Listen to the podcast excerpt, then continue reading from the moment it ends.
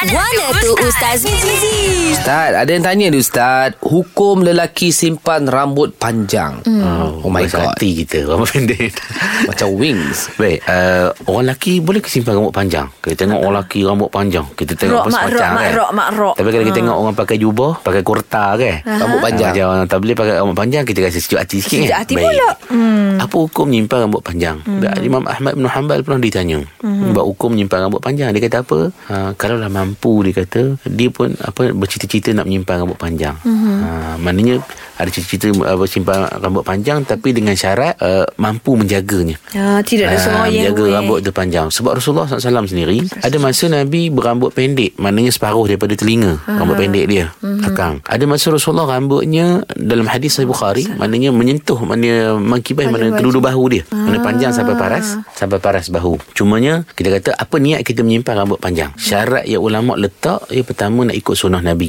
Yang kedua Jangan menyerupai gaya rambut Apa ni orang kafir Ataupun orang-orang yang terkenal Dengan attitude Attitude yang tak baik Negatif di kalangan artis. Hmm. Kumpulan-kumpulan rock Black metal Yang oh hara Memang, memang yang apa Yang kita kata melanggar norma apa Adat dan juga agama.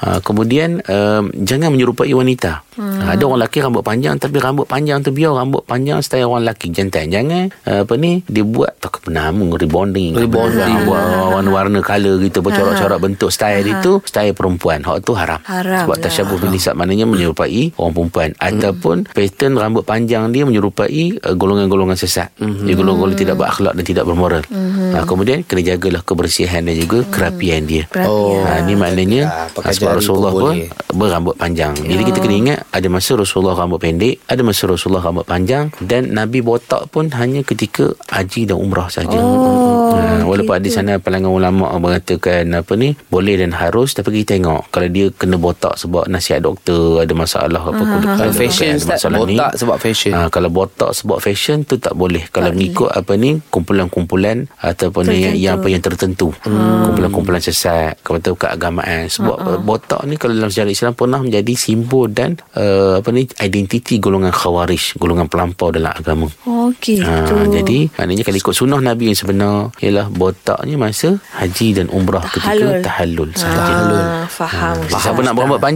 tu Ingat Niat Kecuali- ni sunnah kerana Allah Jaga kebersihan Mm-mm. Dan jangan menyerupai wanita Dan jangan menyerupai kumpulan-kumpulan Ataupun golongan agama Dan juga kumpulan yang sesat Faham. Baik, baik. Faham Beres, Ustaz. selesai masalah.